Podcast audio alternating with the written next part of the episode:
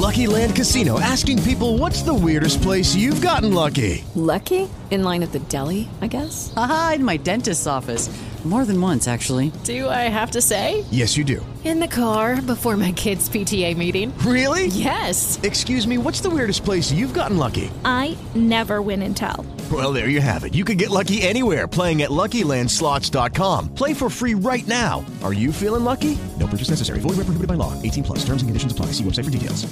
Judy was boring. Hello. Then Judy discovered ChumbaCasino.com. It's my little escape. Now Judy's the life of the party. Oh, baby, Mama's bringing home the bacon. Whoa, take it easy, Judy. The Chumba life is for everybody. So go to ChumbaCasino.com and play over 100 casino style games. Join today and play for free for your chance to redeem some serious prizes.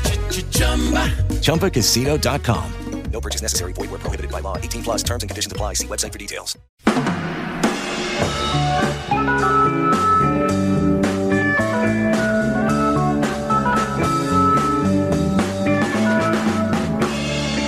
Per una lira io vendo tutti i sogni miei.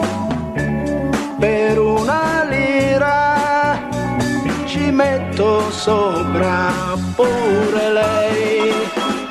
È un affare sai. Buon pomeriggio a tutti e a tutte, benvenuti in questa prima puntata di febbraio di Per una lira, il programma di RKO che vi racconta storie inedite legate al mondo dei libri, di chi li scrive, di chi li legge, di chi li racconta. Oggi abbiamo davvero delle storie straordinarie da raccontarvi, da condividere insieme, che ci faranno viaggiare nel tempo e nello spazio, attraverso anche una parte della storia letteraria nazionale dimenticata, quella legata più che altro al carattere tragicomico ironico delle nostre vicende umane italiane. Infatti la puntata si chiama Cosa c'è da ridere. Di recente, qualche tempo fa, qualche settimana fa, ho letto un articolo eh, di ehm, Sandro Veronesi che proprio raccontava ma com'è possibile, si chiedeva anzi, com'è possibile ridere in questo momento attraverso le parole, attraverso le storie? Eppure è fondamentale, ma non per tirarsi su di morale, ma perché spesso l'ironia è il, il modo in cui il racconto mostra la verità. Ne parleremo tanto con l'ospite, a questo punto mh, simpatico, ovviamente, con l'ospite o, o, tragicomico, giudicherete voi alla fine della puntata, eh, che ci aspetta e che non vedo l'ora di, di incontrare, seppure virtualmente. Mm, lui è Jacopo Masini, è nato a Parma, tiene corsi di scrittura e laboratori di scrittura da anni e ha scritto e scrive diversi racconti e romanzi pubblicati in giro per le case editrici di cui ci parlerà. Ma ovviamente per introdurre la sua, um, la sua, la sua presenza all'interno di Per una lira su RKO ha scelto una canzone che ci fa, ci confonde le idee sulle sue origini e poi ci racconterà perché l'ha scelta. E allora come profondo il mare di Lucio Dalla e dopo torniamo in studio con Jacopo Massini.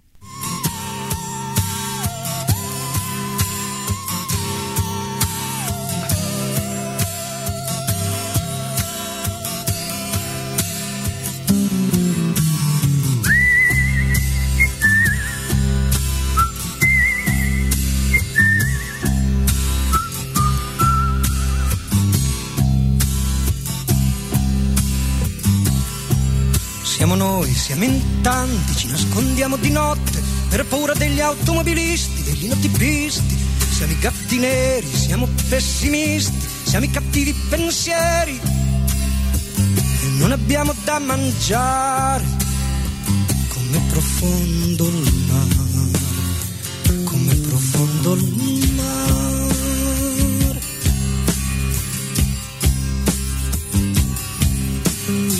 Babbo, che eri un gran cacciatore di quaglie e di fagiani, caccia via queste mosche che non mi fanno dormire, che mi fanno arrabbiare. Come profondo il mare, come profondo il mare.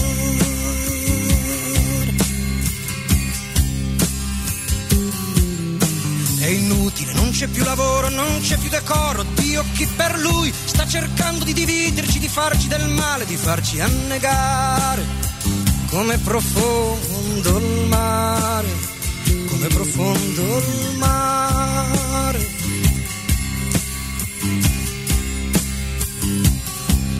Con la forza di un ricatto l'uomo diventò qualcuno, resuscitò anche i morti, spalancò prigioni, bloccò sei treni con relativi vagoni, innalzò per un attimo il povero a un ruolo difficile da mantenere, poi lo lasciò cadere a piangere e a urlare solo in me mezzo al mare, come profondo il mare.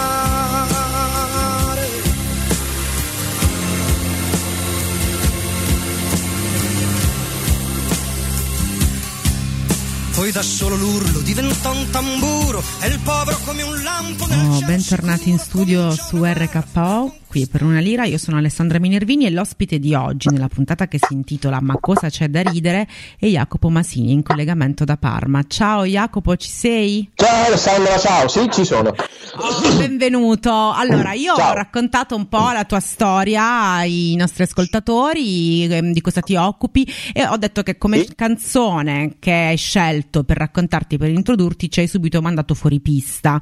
Anche io non mi aspettavo come profondo il, come profondo il mare di Lucio Dalla, cioè la tipica sì. canzone della pianura padana italiana, giusto?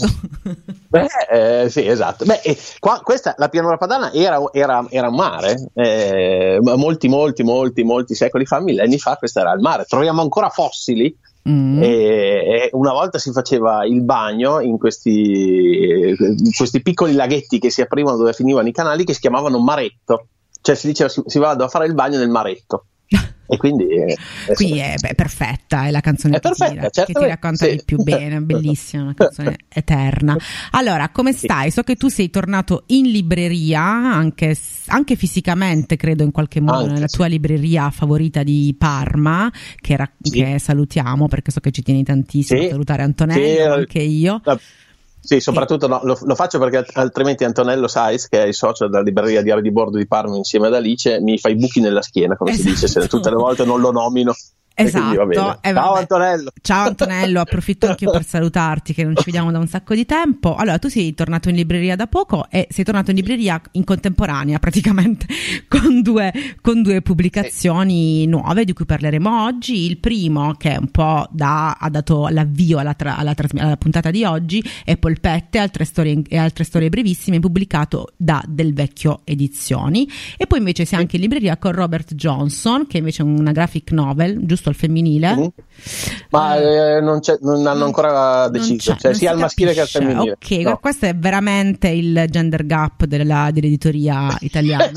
esatto, no, vero, anche, io, anche, io, non riesco mai a capire come devo fare, esatto. pensando che qualcuno si possa offendere, peraltro, se dovessi sbagliare. Comunque, iniziamo a raccontare un po' di Polpette. La storia di Polpette io un po' la conosco perché dieci anni fa Polpette, che in qualche modo riprende, ma ce lo dirai meglio tu, um, quel paradigma narrativo tipico tipico degli anni 60, degli anni 50 italiano, di storie brevi, ma brevi non vuol dire con un valore inferiore, ma anzi sono anche, proprio perché anche spesso ironiche, sono più, più, più forti, più taglienti, anche più mhm. eh, estese, diciamo così, un'esperienza di lettura più estesa di altre. Allora tu hai ripreso un po' questo paradigma vintage delle storie brevi, ironiche, taglienti, anche a volte feroci, devo dire la verità. E dieci anni fa le pubblicate per Epiche Edizioni, si chiamava Polpette, sì. poi sono passati dieci anni, du, du, du, e Polpette invece è diventato Polpette altre storie brevissime con una edizione rinnovata, reloaded, di cui ora ci mhm. parlerai uh-huh. ampiamente. Uh-huh. Eh, sì, è tutto giusto, è, è, è, accaduto questo, cioè dieci anni fa, infatti un po' è la longevità che mi sorprende de, del libro, eh, però dieci anni fa l, uscì con, con, Epic Edizioni che diciamo, fu all'epoca cioè, l'unica casa editrice, Lorella eh, Fontanelli, che accettò di pubblicare Polpette. Allora, allora, diciamo che Polpette nasce dalla mia passione per le storie brevi, che è vero che ha le radici, in realtà ha delle radici molto più antiche, eh, perché ad esempio ci sono tantissime storie brevissime, meravigliose, apologhi, che tra l'altro erano state raccolte da Guido Rozzi, mi sembra, in un uh-huh. volumazzo pubblicato bellissimo da Rizzoli, con apologhi, favole della storia della tradizione della letteratura italiana. Per esempio, un grandissimo autore di storie brevissime è stato Leonardo, eh, Leonardo da Vinci.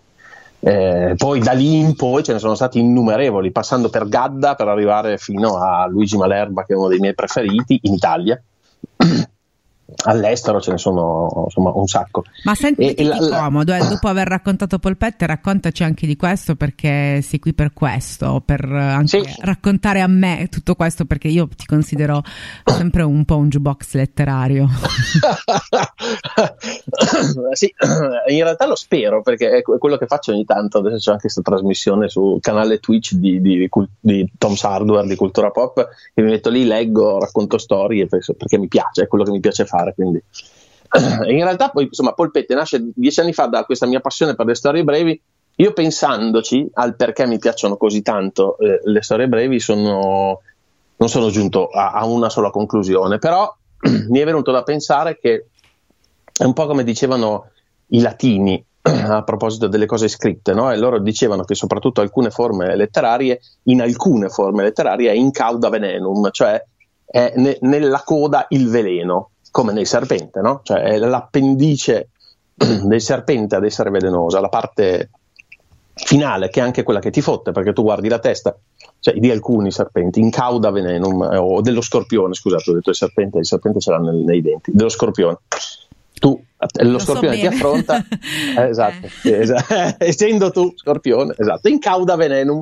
E quindi mi è venuto da pensare che in un certo senso è come se io avessi, cioè il motivo per cui mi piacciono così tanto è perché nelle storie brevissime, e più brevi sono, meglio funziona questa cosa, eh, eh, togli tutto il corpo e lasci solo la coda. E quindi è come se tu ah, ah, dovessi affrontare solo la coda dello scorpione. E questo da un lato... Quindi. Sì, più velenosa e quindi più interessante. Mm. Eh, eh, che, che, come tutti, ho visto che siamo in un periodo di vaccini, eh, il, il, veleno è anche l'antidoto. Certo. Eh, e quindi ha questo, spesso questa, questa, roba catartica, anche il riso ce l'ha. Il riso in più, che è una delle mie passioni, le storie ironiche, il, comiche ma non nel senso della barzelletta. Sì, sì. Di, di, scollamento dalla realtà, hanno questo, questo, questo elemento di eh, hanno il fatto che il comico contiene il tragico mm. e il tragico non contiene il, comico necessariamente, mentre il comico contiene sempre il tragico. Eh, almeno in parte e quindi è anche un antidoto questa poi è una cosa sarebbe interessante parlarne perché è molto difficile da, da far passare da capire soprattutto in Italia in cui siamo abituati so, soprattutto negli ultimi anni, all'idea che il comico sia quello della barzelletta, che debba fare ridere in maniera sguaiata. In realtà, scusate che c'è un po' di tosse. La, la... Hai la tosse torinese. no, c'è un po' di tosse perché ho smesso di fumare. Ah, questa è una grande notizia. Ecco, esatto. E quindi, il, um, ad esempio, so, nel, nella letteratura ceca, eh, Kafka è considerato uno, giustamente uno scrittore comico. Mm l'inizio del processo di Kafka è, è, è, una roba assolutamente comica, perché c'è uno a letto che gli bussano alla mattina prestissimo, quasi nel cuore della notte, ci sono due agenti che gli dicono guardi deve seguirci e lui dice sedetevi, eh, vi, vi, preparo qualcosa e tu dici aspetta che cos'è che non hai capito del fatto che sono venuti ad arrestarti per niente e, e questa cosa è comica, certo. la reazione del protagonista è comica. Quindi insomma, dopo dieci anni, poi del vecchio Paolo del, del, Zop, del, Zoppo, che ringrazio sempre molto, quando ci siamo conosciuti per una presentazione ai diari di bordo, ha scoperto Polpette e ha detto guarda, io ho in mente di fare una collana di micronarrazioni, il tuo libro mi piace moltissimo, ma possiamo ripubblicarlo? E hai detto magari, eh, sì, anche perché Del Vecchio fa dei libri bellissimi, proprio come fattura. Sì, Infatti la nuova edizione... Belli, ma anche la, la carta ed... è molto bella. Esatto, ma anche la nuova edizione del tuo libro è bellissima, la copertina mi è piaciuta tantissimo, all'interno eh, ci sì, sono... Allora, ricordiamo un po' di nomi anche di chi ha fatto il libro, le illustrazioni sì. sono all'interno, sono a cura di... Di Rossana Capasso, che yes. aveva già fatto le illustrazioni, del... è una mia amica da tanti anni, eh, aveva fatto già le illustrazioni del primo volume, Okay. E, e, adesso io ho chiesto che le riprendessero, naturalmente le hanno riprese, l'hanno, hanno aggiunto un po' di colori e la copertina di Maurizio Ceccato, che è un grandissimo certo, autore, mm. eh, esatto, E quando mi ha mandato alcune ipotesi, quando ho visto questo, ho detto ok, è questa. È una bellissima copertina, un bellissimo libro eh. anche nella sua fattura. Allora, entriamo un po' nel merito del libro. Se ci vuoi leggere una polpetta, sai benissimo che Guarda. questo momento sarebbe arrivato. Sciogliamoci, cioè sbottoniamoci, perché in realtà devi sapere che qui in questa trasmissione sono venute solo le persone che piacciono a me. Una trasmissione molto Ah, democratica, capito? Quindi, come del resto, il mio carattere ampiamente ha avuto, diciamo, ha dato dimostrazione di democraticità. E per Sì. me Jacopo Massini è un, il narratore, cioè nel senso, e chi eh, mi segue e magari ancora non segue lui deve seguirlo, cioè deve seguirlo sia leggendolo, deve seguirlo ascoltandolo sui suoi programmi e le sue rubriche social e deve essere in qualche modo eh, un fautore del fatto che lui possa invadere l'Italia con le sue narrazioni, i suoi racconti, Vabbè. uscendo dal confine della, della pianura padana, perché davvero per me è un jukebox letterario, poi c'è in più la- l'affinità legata alla scelta vintage di alcuni autori, perché anche a me piacciono, insomma, sono vintage come scelte, come avrete capito nel- in queste dieci puntate, e quindi lui anche ce l'ha, però diversa da me, sono altri suoi autori, e quindi è un arricchimento scoprirlo, insomma, non voglio dire che se vi piaccio io, vi piace anche Jacopo Massini. però, però difficilmente vi può dispiacere. Allora. Adesso me qua sì, sì, le aspettative diventano. Va bene. allora ringrazio. no, è vero, è la verità. Forza Jacopo, leggi una, facci ascoltare qualche polpetta a chi magari ancora non ha eh, ben chiaro di cosa Sì. stiamo parlando. Allora, io ne ho scelta una che in realtà ha condiviso una, insomma, una persona che conosco e, e che ho detto, caspita, eh, questa non mi dispiaceva, allora vi leggo questa, eh, stamattina me la sono ricordata. L'uomo che viveva lungo un piano inclinato si era innamorato della donna che pensava le cose al contrario. Si incontrarono una sera all'imbocco del ponte che stava a metà del piano inclinato, ma la donna pensò che doveva andarsene anche se era appena arrivata e sebbene nel suo cuore desiderasse restare. Così, per la tristezza, l'uomo scivolò lungo il piano inclinato e si allontanò da lei.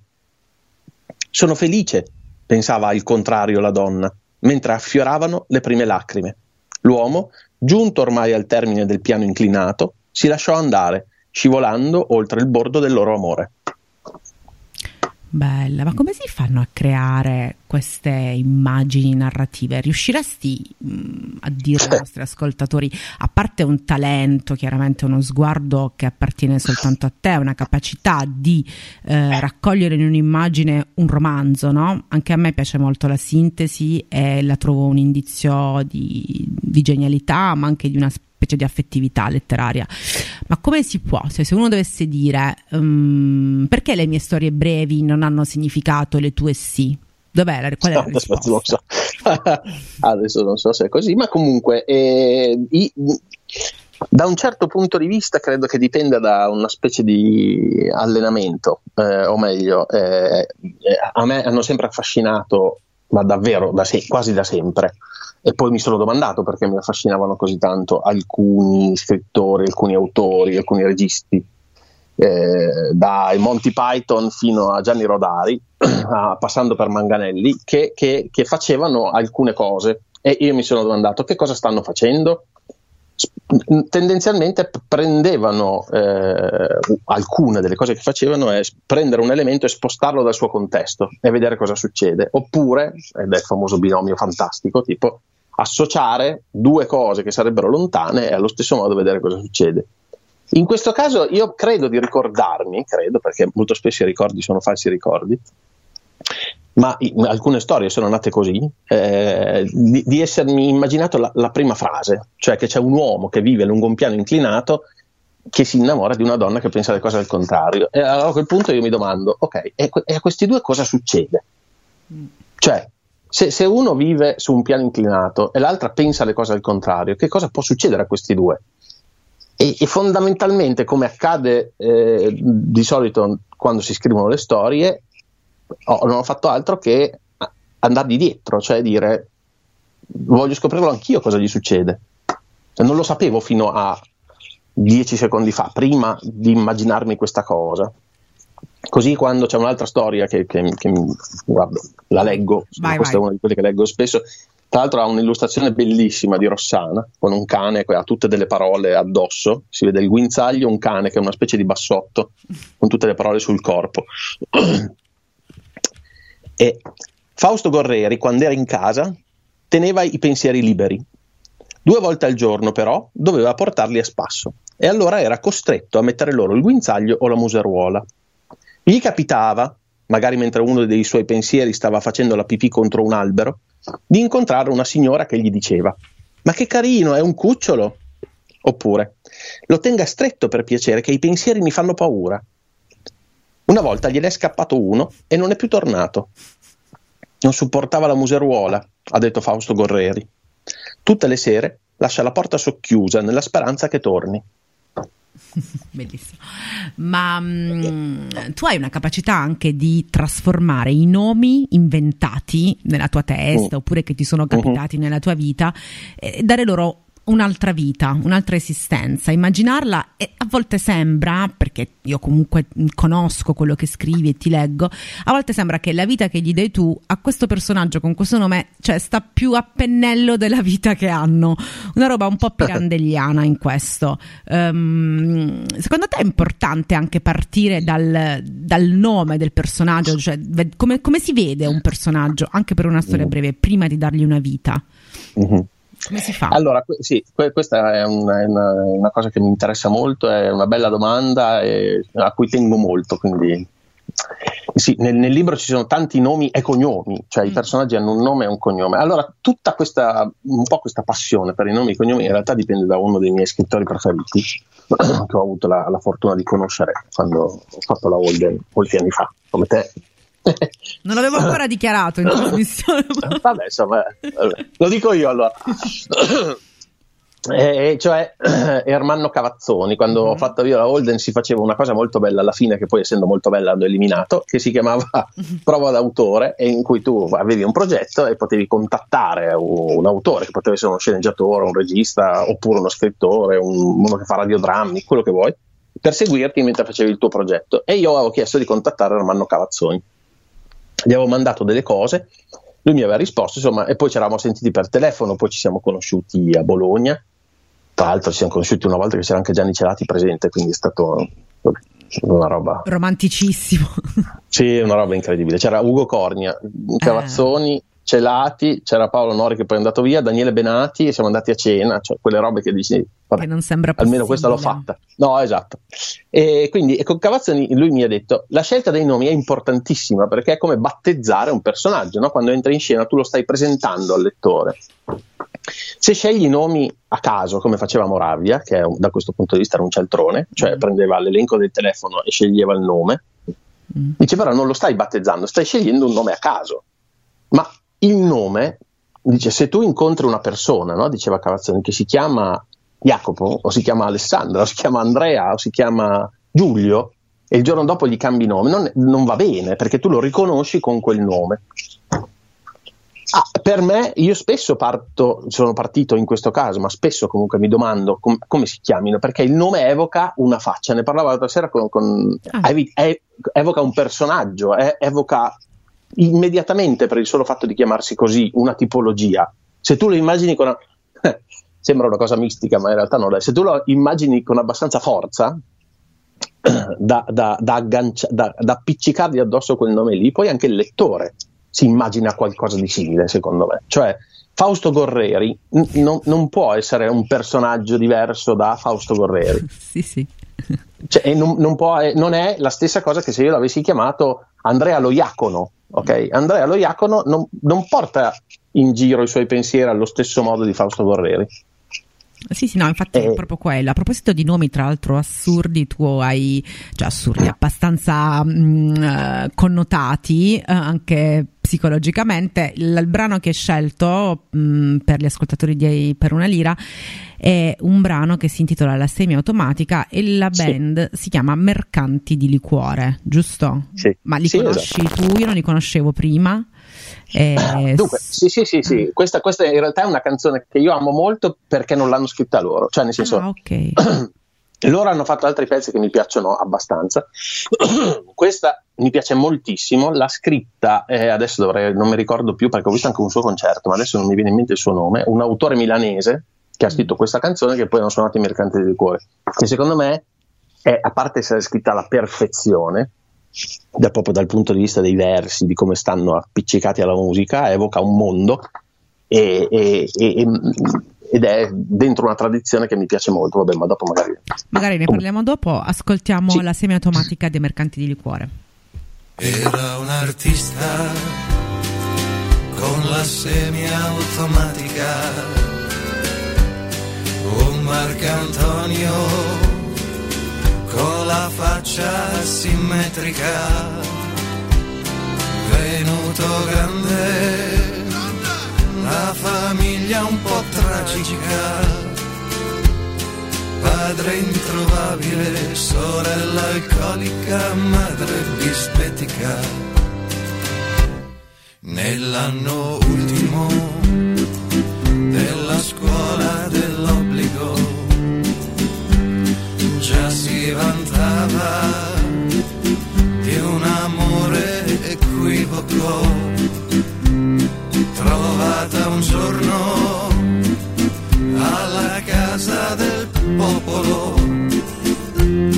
passeggiatrice dei viali percorsi da chi non ha scrupolo. Lei gli diceva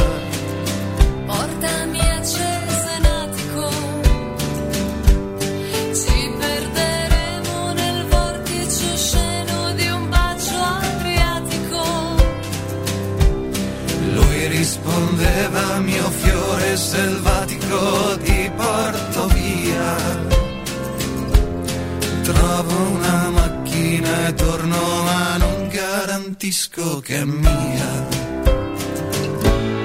Negli anni a seguito divenne tecnico specializzato in taccheggio e borseggio di denaro pubblico per il suo amore che aveva nel fumo il suo vizio più cronico. Lui fece esplodere un distributore automatico. Ma quando l'acqua esce spesso dagli argini, invidia chi she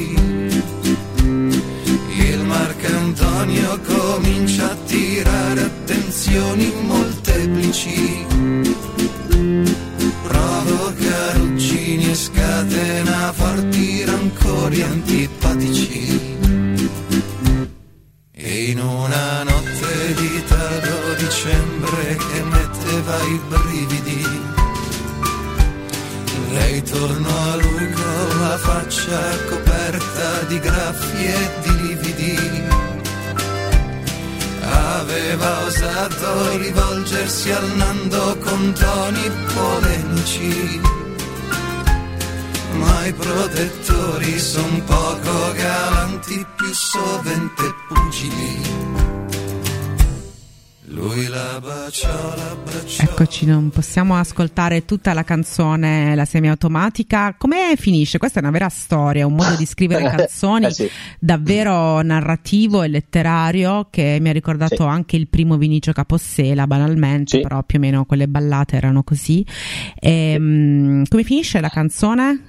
Eh, finisce che, che, insomma lui fa una brutta fine perché va per difenderla visto che è stata maltrattata e quindi trovano il suo corpo in una discarica in fondo a via Padova che è una famosa via di Milano dove c'è sempre stata più o meno la malavita quella che una volta si chiamava la, la leggera cioè la semiautomatica è una storia che è la pistola ambientata nel mondo de- di quella che si chiamava la leggera Ah. che era la, la- la malavita milanese che usava armi leggere, si chiamava la leggera per quella, perché erano piccoli malavitosi che avevano anche un loro codice e- ed era la malavita sì, degli anni 40, 50, 60. Quindi sempre un po' E c'è anche- vintage.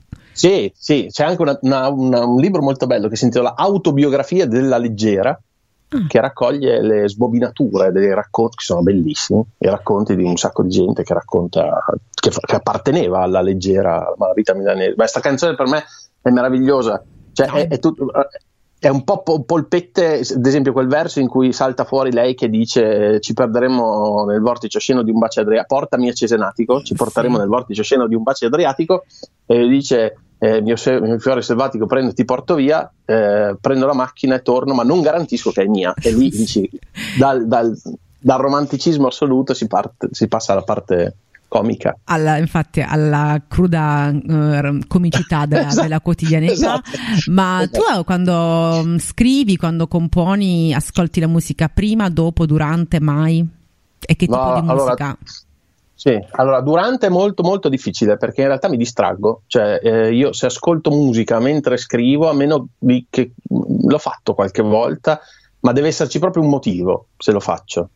Cioè, ad esempio, avevo scritto un testo per, ehm, con, per Controluce, il, la compagnia di Torino, che poi era stato usato anche da Elio, di Elio le Storie Tese, in una roba a Milano che aveva fatto alla Scala. Avevo scritto il testo del Carnevale degli Animali di Saint-Saëns e lì ovviamente dovevo ascoltarmi tutto il pezzo del Carnevale degli Animali per inventarmi questa storia che stavo scrivendo. E lì mi serviva.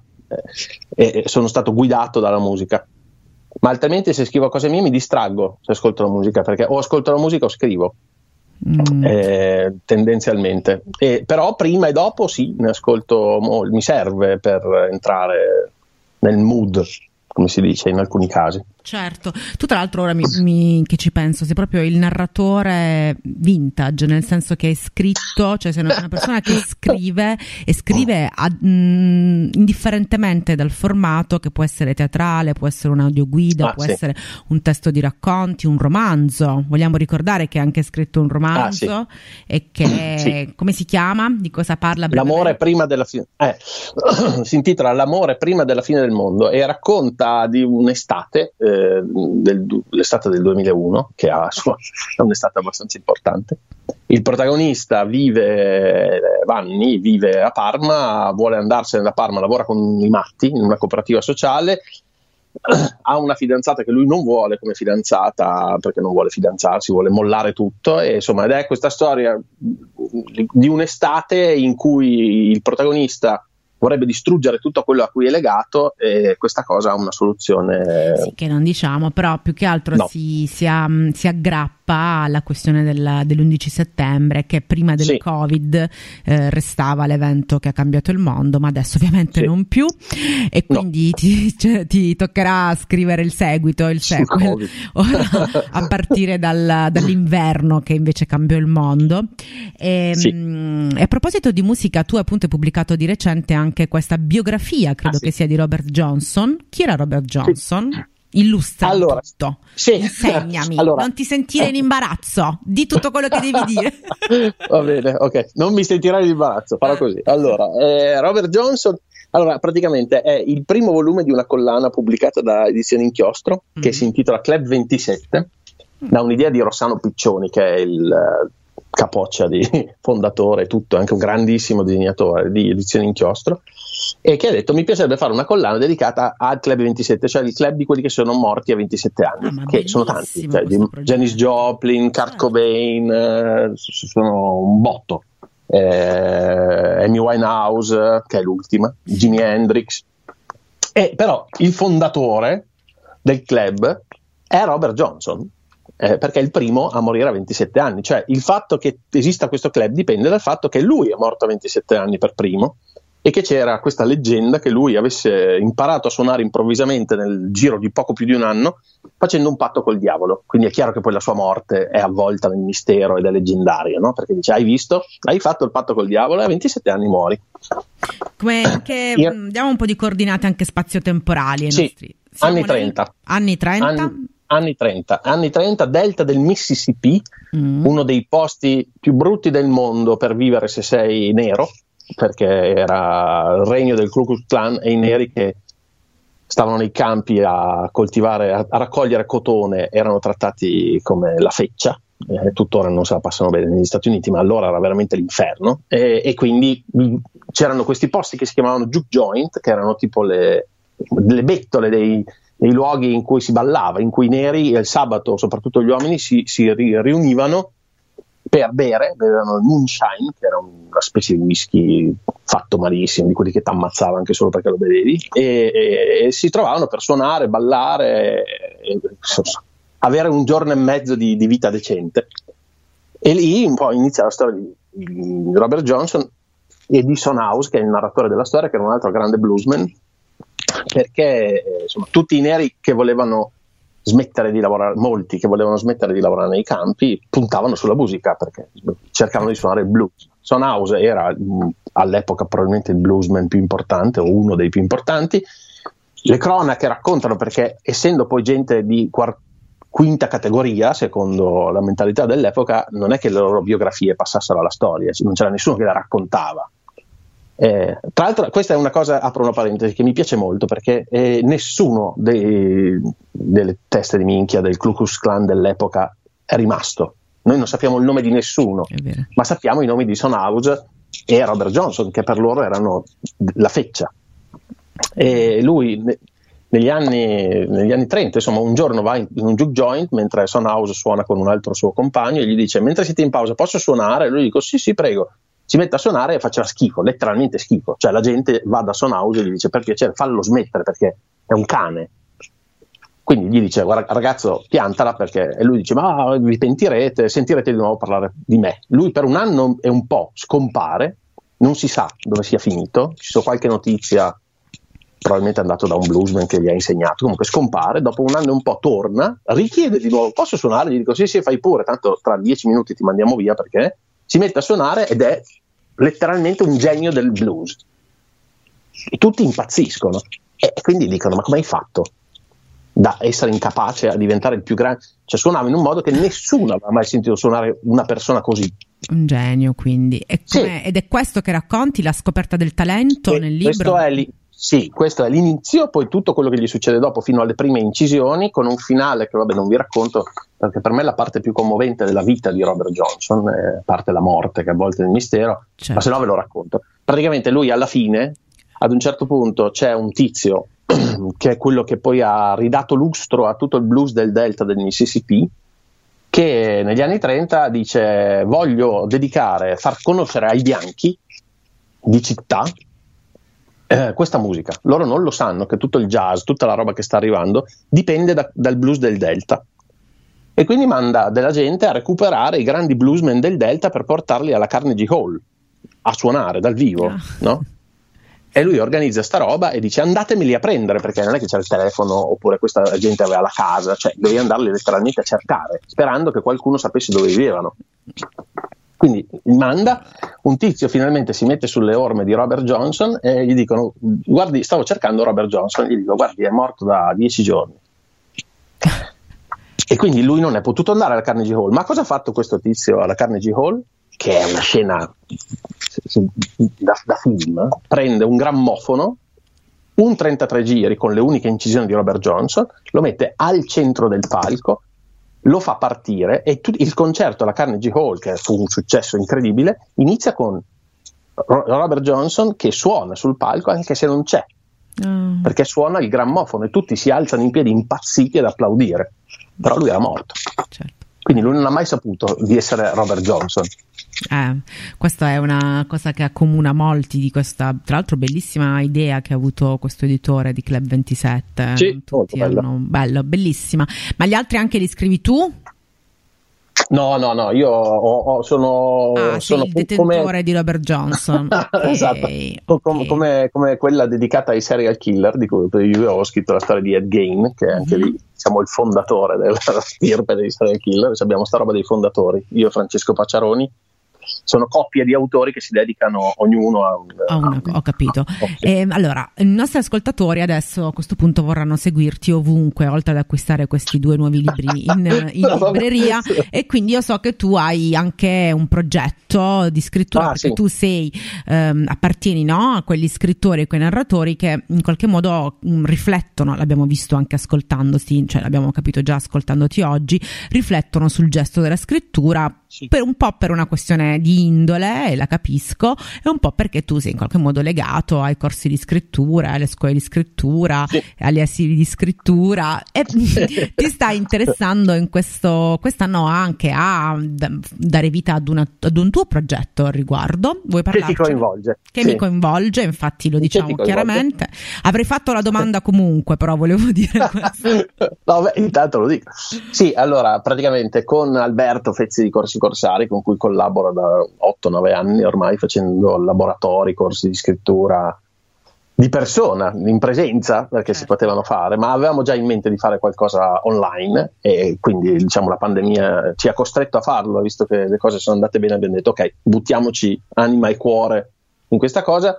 Abbiamo, stiamo sviluppando questo progetto che si chiama Bambo Scrittura e Narrazione. Non ci sarà il nome scuola nel, per il mm. momento nel, nella dicitura, perché ho pensato che non era corretto che ci fosse, perché non abbiamo le aule, non abbiamo un edificio, non abbiamo un piano didattico. Non, e perché comunque vorremmo, vorremmo che fosse un'altra cosa, cioè che ci fossero i corsi di scrittura, i laboratori, quindi tu per esempio ti occuperai del, del corso di scrittura autobiografica, ci sarà Paolo Di Orazio che si occuperà del corso di scrittura horror, Andrea Cotti che farà scrivere una serie tv, eh, eh, Giulia Cavaliere che si occuperà di scrivere di musica. Che, oppure insomma ci saranno tante Beh, è un bellissimo programma che tra l'altro è già online se qualcuno vuole sì, seguire su corsicorsari.it Esatto, per il momento è su corsicorsari.it, nei videocorsi, nella sezione di videocorsi c'è tutta una parte con la scritta Bambo e sono tutti i corsi che, di narrazione. Poi da febbraio ci sarà anche un sito mh, mm, e tra poco anche le pagine Facebook e Instagram di Bambo, che è appunto questo progetto. Bambo è la taverna... Eh, visto che abbiamo io Alberto la passione per le storie di pirati e non solo, e Corsi Corsari ha questo nome, eh, quando ho dovuto pensare a un nome ho pensato a Bambo, eh, che è la taverna, l'ammiraglio Bambo in cui inizia eh, l'isola del tesoro. Mm. Eh, Jim Hawkins, il protagonista dell'isola del tesoro, è il figlio del padrone dell'Admiral Bambo. La... E quindi insomma è questa specie di luogo in cui ci si trova e che dovrebbe diventare anche un luogo di confronto tra quelli che poi lo frequentano per sviluppare anche dei progetti tra di loro mh, mm, e fare anche altre cose. Insomma, comunque certo. l'idea è appunto ragionare sulle storie. Bene, su corsicorsari.it per ora e poi sì. sicuramente ci sarà una parte dal vivo, io ne sono sicura. Tra l'altro uno dei motivi sì. per cui frequentare un corso di scrittura, una scuola di scrittura che in questo momento in Italia sono tutte online, cioè la discoteca liberi tutti davvero, ma sì. uh, spero che quanto prima ognuno ritornerà al proprio posto però in sì. realtà ehm, è quello appunto di condividere un'affinità, cioè di trovare delle persone che hanno, certo. per quanto riguarda la scrittura, la tua stessa malattia sì. e non è poco perché una no. delle mh, mm, solitudini che si può risolvere facilmente dell'autore sordiente, aspirante, che si trova in, un, in una città, in un posto dove è l'unico quasi ad avere questa malattia, si può risolvere facilmente appunto iscrivendosi a un corso di scrittura. Molti sono guariti, molti sono peggiorati migliorati ovviamente dopo una scuola di scrittura, ma certo questo è un po' il destino che, avrebbe, che li avrebbe toccati comunque con qualsiasi passione avrebbe, eh, avessero avuto. Tu ci stavi raccontando per chiudere adesso con questa intervista sì. della tua prova d'autore in quella famosa scuola di scrittura torinese, hai conosciuto sì. Ermanno Cavazzoni, diciamolo, sì. io mh, mm, sono molto legata a questo, a questo programma perché incontro persone appunto come te con le quali non c'è bisogno di fare tante specifiche, però magari vogliamo dire ai nostri ascoltatori chi è questo autore, perché è importante leggerlo, perché poi non è mh, mm, così conosciuto come, come no. si crede.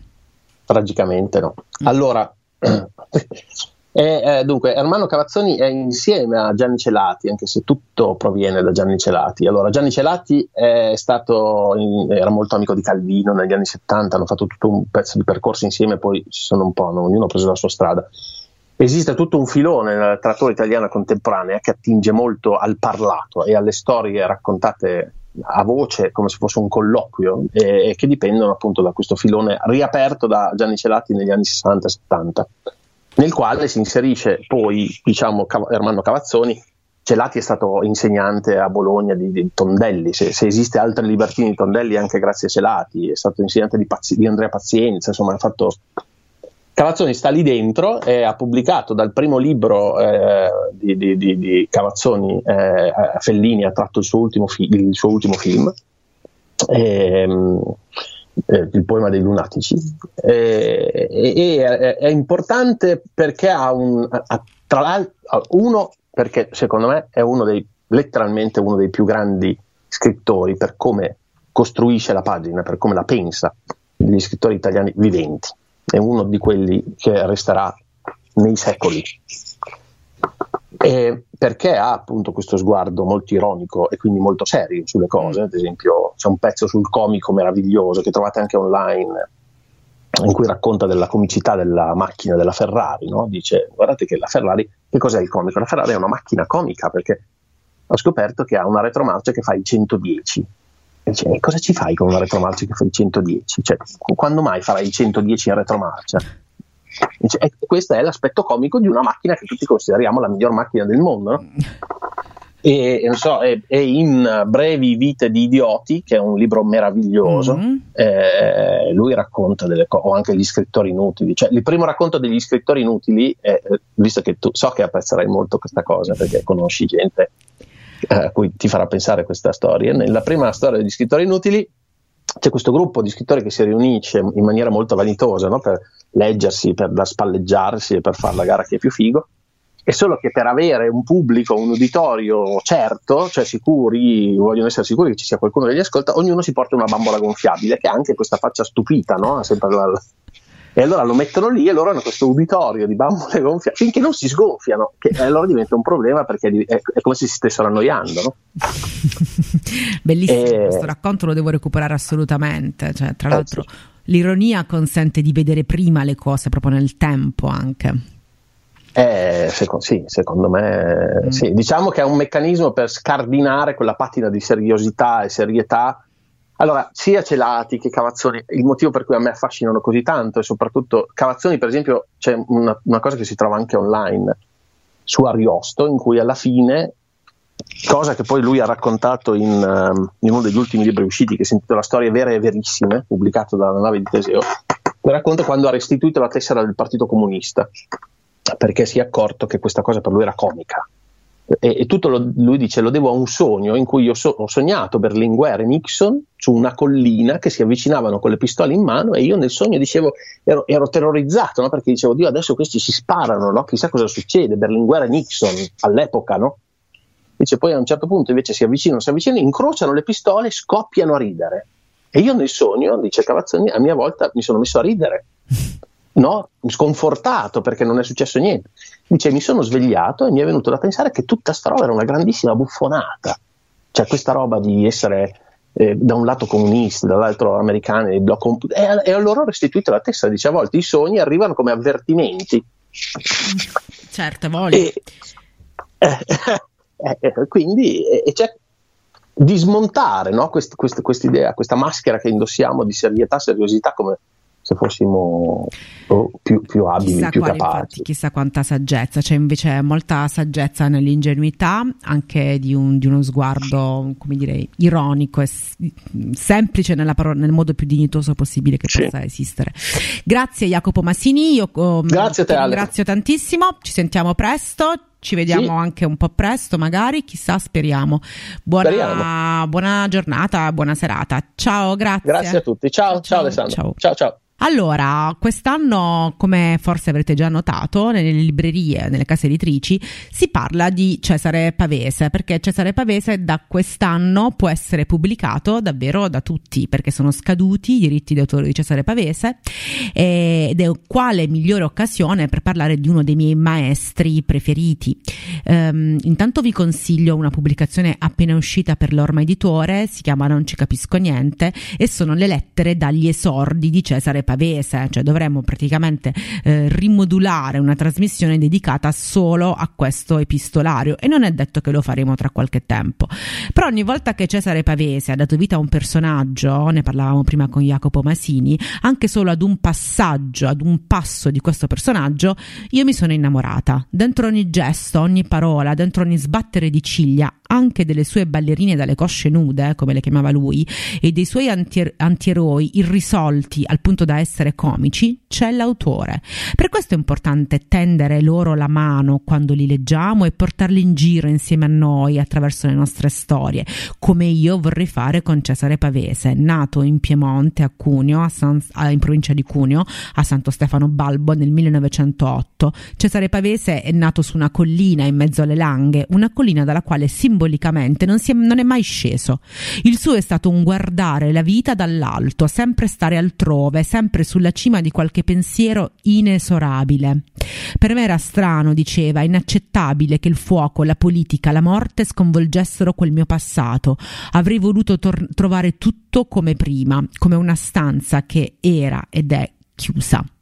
De Gregori lo cita in Rimmel dicendo e Cesare perduto nella pioggia sta aspettando da sei ore il suo amore ballerina e rimane lì a bagnarsi ancora un po'. L'episodio è vero, gli è successo davvero a Cesare, era liceale, si era innamorato di una ballerina, l'aveva attesa tutta la notte sotto la pioggia davanti all'uscita del teatro, ma lei aveva preferito l'uscita laterale e un altro uomo. Da allora quel ragazzino è rimasto in attesa di un amore impossibile, ballerine, attrici, scrittrici, ex alunne, ex allieve, lo hanno imprigionato in una sfilza di amori non corrisposti, rendendolo un grandissimo scrittore, ma anche un piccolo misogino. Una donna che non sia stupida, presto tardi trova un uomo sano e lo riduce in un rottame, diceva. Nel 1934 viene assunto nella redazione della neonata Einaudi, un anno dopo si dimette poi riprenderà a lavorarci fino a diventarne un factotum dopo la seconda guerra mondiale, sempre con un piglio anticonformista e polemico. Addirittura è stato uno dei primi che nel 1942 si è rivolto a un editore, che in questo caso è l'Enaudi, in questa maniera. Avendo ricevuto numero 6 sigari, del che, eh, del che vi ringrazio, e avendoli trovati pessimi, sono costretto a rispondervi che non posso mantenere un contratto iniziato sotto così cattivi auspici. Succede inoltre che i sempre rinnovati incarichi di revisioni e altre balle che mi, app- mi appioppate non mi lasciano il tempo di attendere a più nobili lavori, quindi sì, egregio editore, è venuta l'ora di dirvi, con tutto il rispetto, che finché continuerete con questo sistema di sfruttamento integrale dei vostri dipendenti, non potrete sperare dagli stessi un rendimento superiore alle loro possibilità. C'è una vita da vivere, ci sono delle biciclette da inforcare, marciapiedi da passeggiare, tramonti da godere. La natura ci chiama, egregio editore, e noi seguiamo il suo appello. La vita e l'opera di Pavese erano intrise di questa febbre costante tra l'ironia e la tragedia, la febbre di non essere abbastanza bravo, abbastanza amato, abbastanza compreso, abbastanza uomo, abbastanza scrittore. A lui dobbiamo un modo di scrivere malinconico ma mai compassionevole. Diceva, il segreto della vita è di fare come se ciò che ci manca più dolorosamente noi l'avessimo. A lui non mancava niente, a noi invece manca lui ogni giorno. Una volta ho letto un commento che lo descrive nel periodo in cui faceva il supplente nei licei vicino Torino. Aveva 25 anni all'epoca Cesare Pavese, degli occhiali troppo spessi per sorridere. Era un timido e per questo assumeva un'aria austera ma aveva un'umanità ricchissima e una sensibilità addirittura esasperata. Le sue lezioni erano di una chiarezza cristallina, prive di ogni enfasi retorica e di ogni compiacimento. Il problema dei timidi, dico io, è lo stesso degli artisti. Chi li mette a tacere non è come loro un puro, ma un arrogante o peggio ancora un cinico. Il cinismo di oggi ha surclassato la classe della timidezza di ieri. Meglio essere feroci che poco disinvolti e spero che un giorno tutto questo cinismo ci sarà utile perché a me e a Cesare Pavese non sembra. Nel frattempo sono convinta che anche oggi un pavese ci vuole, non fosse che per il gusto di andarsene via. Un pavese vuol dire non essere soli, sapere che nella gente, nelle piante, nella terra c'è qualcosa di tuo che anche quando non ci sei resta ad aspettarti che è un po' quello che succede quando incominciamo a scrivere una storia ed è quello che vi auguro. E per salutarvi in questa prima puntata di febbraio di Per una Lira, per una Lira io ho scelto una canzone che è uscita qualche mese fa, è una demo dei cani, alla fine del sogno si intitola ed è secondo me la chiusura perfetta di una puntata in cui si ride ma anche si, si, si, ci si commuove come del resto le storie spesso ci portano a fare. Alla prossima, baci!